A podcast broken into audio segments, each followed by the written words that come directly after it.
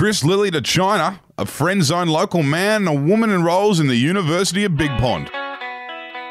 Hello, this is the Betoota Advocates Daily News Bulletin, My name's Clancy Overall. and my name is Wendell Hussey. It's a warm Monday morning up here in the Diamantina, and we'll get right into this news wrap with some political news from the weekend. Scott Morrison has appointed Chris Lilley to help de escalate the situation with China. Yes, in a press conference over the weekend, Mr. Morrison announced Australia would be sending a comedian of Chinese heritage, or at least one that was competent in Chinese cross cultural sensitivities, to Beijing to delight the People's Congress in the style of a medieval court jester.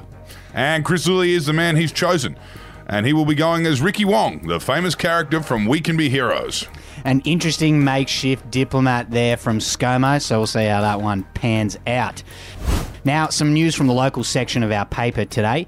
And are you guys together? Question elicits shrill laugh from clearly friend zoned male friend. Yeah, this took place at a popular French Quarter bar over the weekend where local man David Gordon was asked the one question he hates being asked because it also opens up some emotions he'd naively pretended had been long buried. According to eyewitness accounts, Gordon did vaguely hold out from answering the question in some vain hope before his friend Lisa laughed and dealt the crushing blow that no, they were not together, they're just friends and he's harmless. Poor Dave. You do feel for him. It's gotta fucking hurt. In some other news from around town now, and a local anti vaxxer is making the move to the Northern Rivers to begin her studies at the University of Big Pond. Yes, local vaccine skeptic Angela Cooley, 42, is the talk of the town of Betoota's Old City District today after it was revealed that the mother of four Aryan darlings is moving the family to Mullumbimby in the Northern Rivers of New South Wales.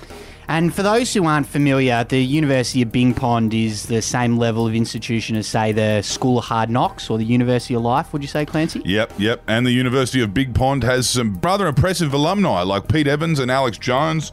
Uh, obviously, both lecturing there now as well, and are able to provide qualifications on all number of things that relate to our government oppressing you through things like mind control and authoritarian rules and regulations. And that's where Angela's been accepted into. So, good luck with the studies, Angela. We do wish her well. Now, we will move on to our quote of the day, and it comes from Betoota Heights' father of three, who was charged with assault out the front of his Bullia Crescent home on Saturday night.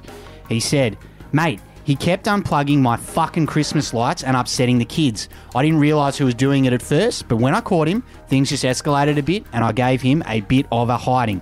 I've been past that house and it's lit up like the 4th of July in America, but the man who copped a hiding said it was just too bright and he needed a break from it. He said this was Betoota, not downtown New York. It is extremely bright, but a bit of excitement down there in the heights. Hopefully, the boys behave themselves from now on and we have a nice, enjoyable, festive Christmas. Anyway, that is all for today. Thanks for tuning in, and we'll join you again tomorrow with all of the biggest stories from our humble regional newspaper. Until then, goodbye. Hooroo.